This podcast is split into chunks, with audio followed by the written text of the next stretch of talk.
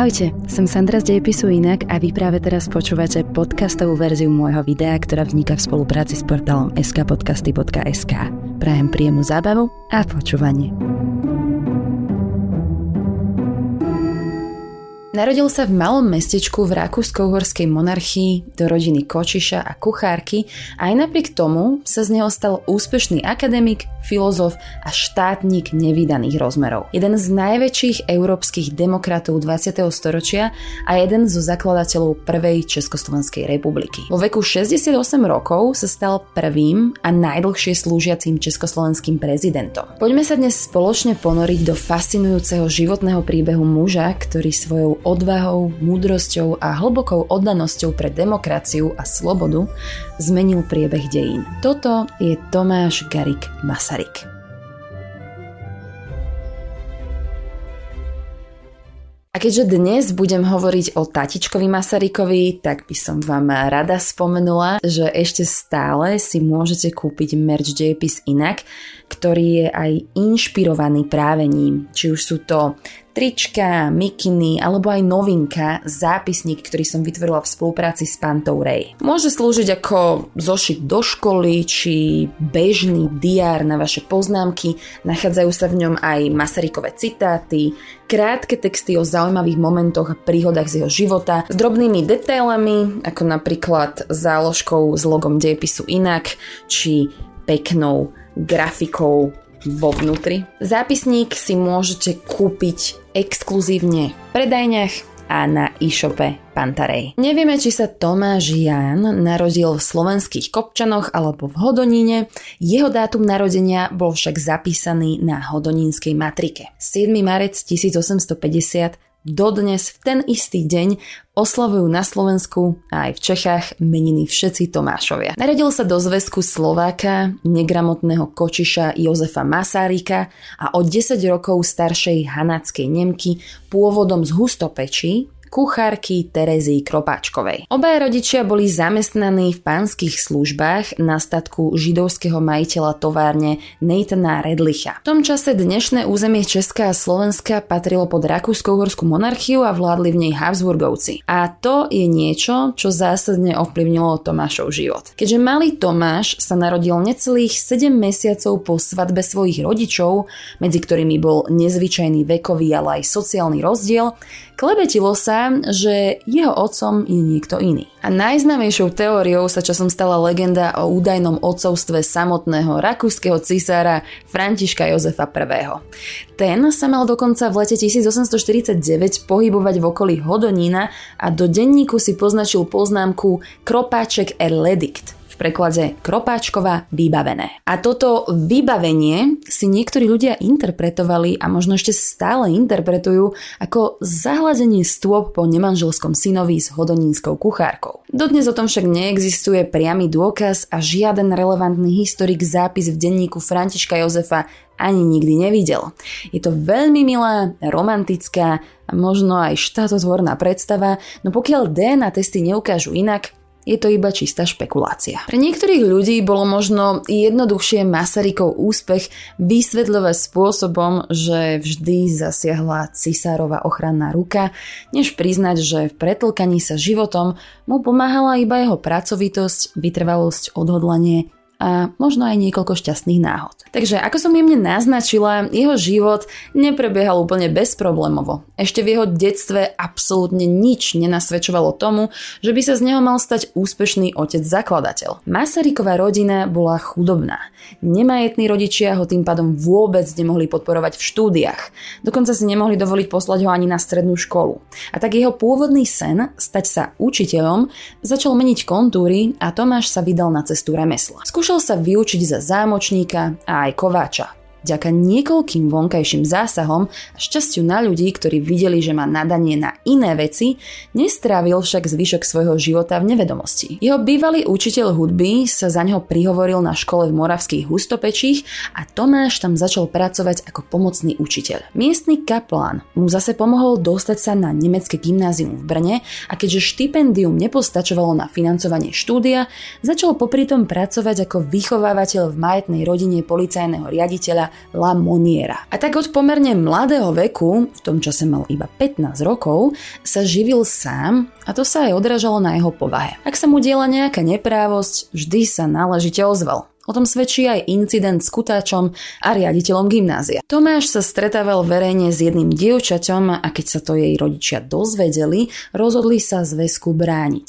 Riaditeľ gymnázia si ho vzal na koberček a začalo dievčati Masarykových citoch veľmi škaredo rozprávať a to Tomáša tak rozčulilo, že z rúk školníka vzal kutáč a evidentne sa ním začal vyhrážať alebo kto vie. Jednoducho nedovolil, aby mu ďalej kriudili.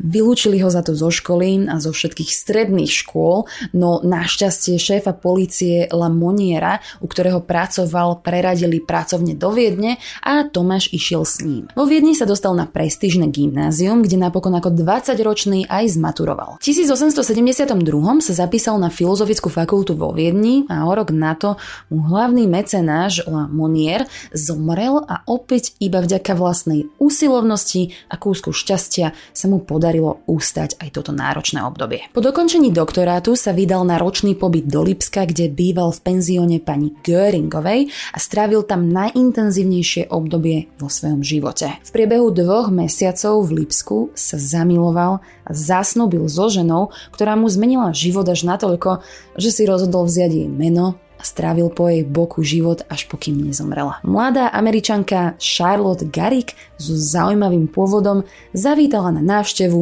do toho istého penziónu. Bola rovnako stará ako Tomáš, oplývala pokrokovými myšlienkami na svet, začali spolu chodiť do divadla, čítali knihy, No a Charlie Tomášovi učarovala svojim intelektom, progresivizmom, ale aj krásou a preto sa rozhodol ju požiadať o ruku. Charlie po svojom príchode domov z Európy rodičov prekvapila novým zaťom a Tomášovi sa ich podarilo zaskočiť ešte viac, keď ich požiadal o peniaze na 3 roky života s ich dcerou vo Viedni. Svokor z toho samozrejme nebol príliš nadšený, no napokon súhlasil s tým, že bude mladý pár držať finančne nad vodou. Tomáš a Charlie sa vrátili do Viedne zatiaľ čo on dokončoval vedeckú prácu, nažívali si spoločne v skromnom jednoizbovom hniezdočku. Masaryk živil rodinu, po celý čas prednášal a aj doučoval. Jeho habilitačná práca ho preslavila aj v zahraničí, z Charlie sa im narodili dve deti, dcera Alica a syn Herbert a neskôr, keď dostal zaujímavú ponuku profesúry na Karlovej univerzite v Prahe, presťahovali sa sem, tak mali ďalšie tri deti. Janu, Eleanor a Olgu. Masaryk nastúpil na univerzitu práve v čase, keď sa kľúčovým pilierom Českého národného obrodenia stala dvojica znovu objavených rukopisov zo stredoveku. A v tomto bode by som rada spomenula dve veľké kauzy, ktoré sú s Masarykom spojené a pri ktorých sa stalo príznačným, že hľadal pravdu, držal sa svojich postojov, aj keď si proti sebe poštval obrovskú masu ľudí. Prvou celospoločenskou záležitosťou, ktorej neuhol ani o centimeter, boli už spomínané staročeské rukopisy. Rukopis Kráľové dvorský a Zelenohorský sa stali modlou pre českých národných buditeľov a národné povedomie. Vydávali ich za najstaršie dielo českých dejín. Z rukopisov, ktoré mali byť pôvodne z 9. a 13. storočia, sa však vyklili falza z 19. storočia a Masaryk bol hlavným hlasom, ktorý o ich pravosti od začiatku pochyboval a verejne o tom komunikoval. Dokonca napísal aj článok, v ktorom nabádal, aby sa rukopisy viac preskúmali. Bol človek, ktorý v prvom rade veril v dôslednosť svojich presvedčení a faktom. A to aj napriek tomu, že ho to urobilo nepopulárnym, tak plával proti prúdu. Vecná a argumentačne podložená verejná diskusia mu však nebola opetovaná.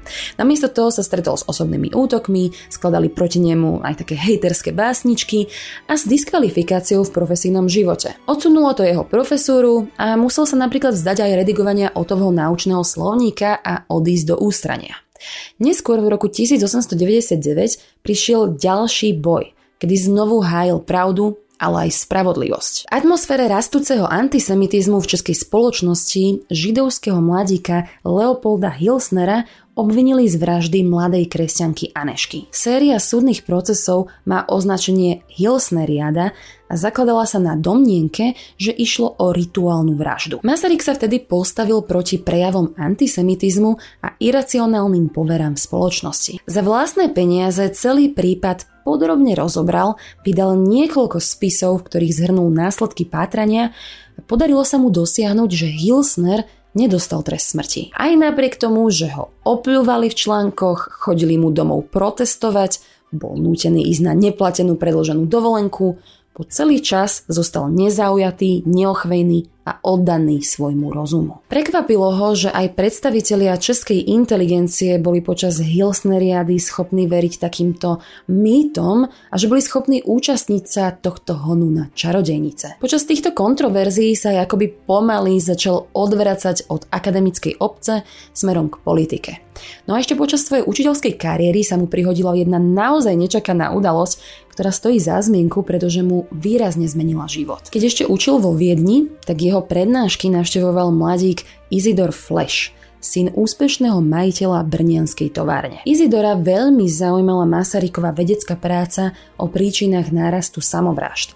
Keď sa Masaryk presťahoval do Prahy, Flash za ním dochádzal aj tam a neskôr cestoval za štúdiom do Berlína a v záchvate depresie spáchal samovraždu. Flash celý svoj majetok odkázal svojmu obľúbenému profesorovi. Masaryk bol samozrejme v šoku a Flashová rodina sa proti Izidorovmu závetu postavila a bola ochotná sa súdiť. Napokon sa dohodli, že dedičstvo vo výške 120 tisíc si rozdelia a Masaryk získal vyše 60 tisíc zlatých. Historická kalkulačka mi ukázala, že 60 tisíc guldenov v roku 1883 by bolo po zohľadnení inflácie dnes asi milión eur. Takže z profesora Mazarika bol zrazu bohatý muž a začal vydávať vedecký časopis, ale aj články zamerané na získanie českej autonómie v rámci Rakúsko-Uhorska. Už v 90. rokoch 19. storočia ho oslovila liberálna strana Mladočeši. Kandidoval za nich vo voľbách do Rížskej rady a stal sa aj poslancom.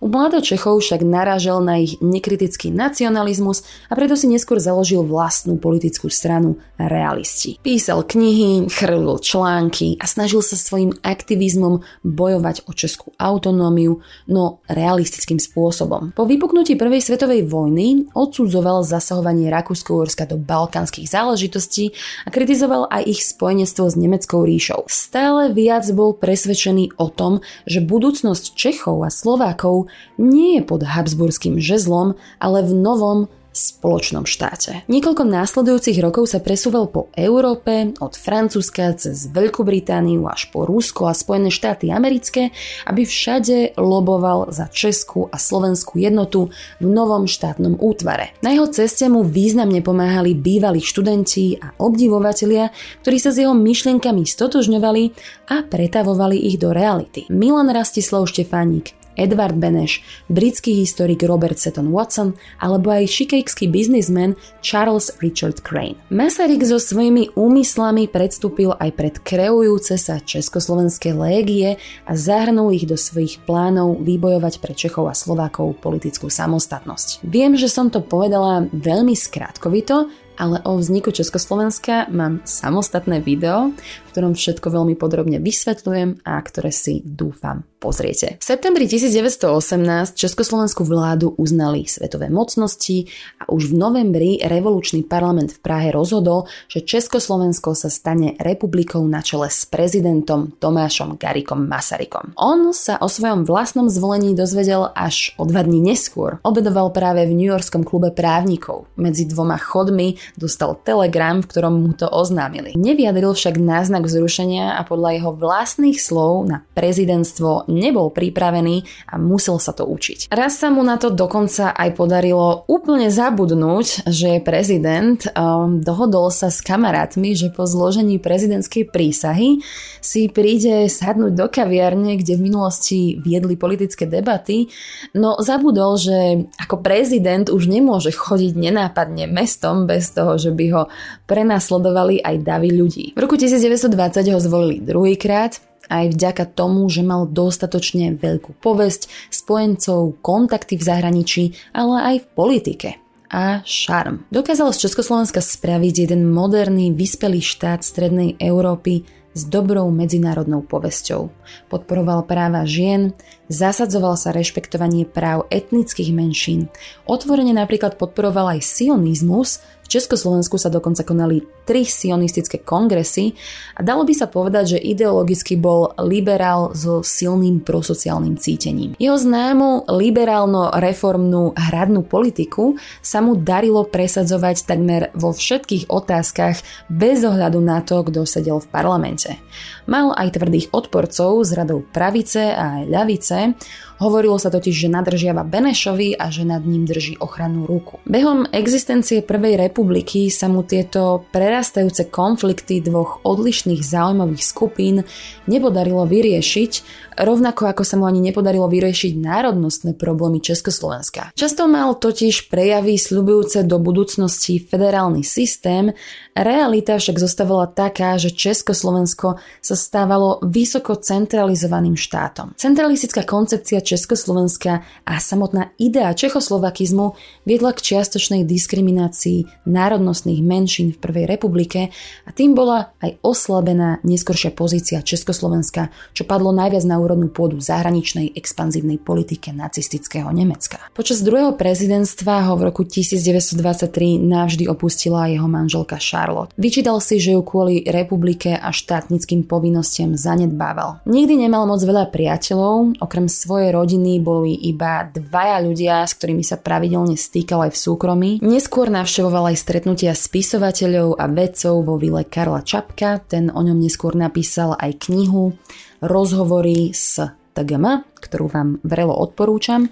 No a keď mal 78 rokov, tak sa zamiloval do nie príliš úspešnej spisovateľky Oldry Sedlmajerove a vydržalo mu to 5 rokov. Tedajšia ústava predpisovala, že prezidenta volí parlament na 7 rokov a najviac dvakrát po sebe.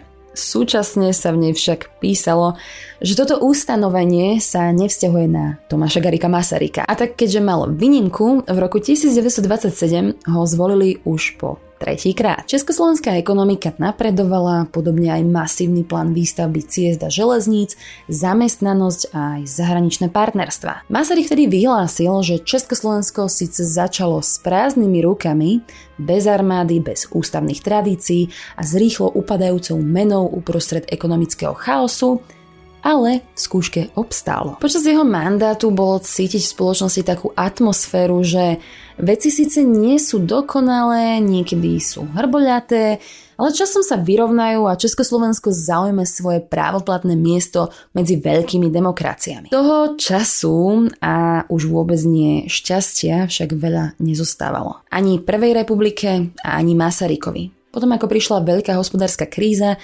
začala rásť nezamestnanosť, naštvanosť ľudí sa šírila po celej Európe a začali si pokladať stále viac divnejšie otázky a volať po poriadku. Masaryk prežil masívnu mŕtvicu a jeho stav sa zhoršil. Slábol, nespomínal si na slova, ťažko komunikoval a síce ho zvolili za prezidenta aj štvrtýkrát v roku 1934, O rok na to, hneď potom ako sa našiel náhradný kandidát na prezidenta, zo zdravotných dôvodov rezignoval a odišiel do dôchodku. Masaryk sa dokázal stotožniť s Československom natoľko, že si nikto nevedel predstaviť časy bez neho.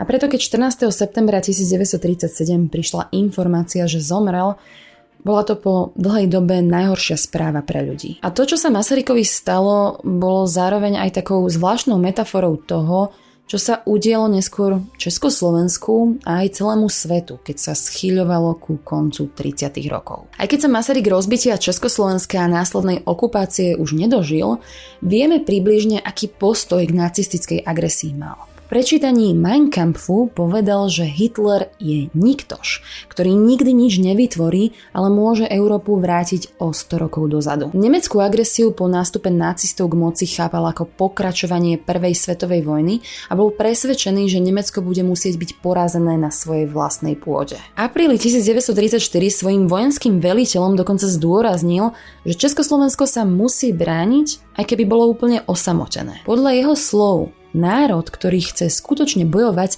nebude zatratený a čestná porážka zostane v pamäti. Tomáš Garik Masaryk je aj kvôli takýmto úvahám stále považovaný za hrdinu medzi mnohými ľuďmi.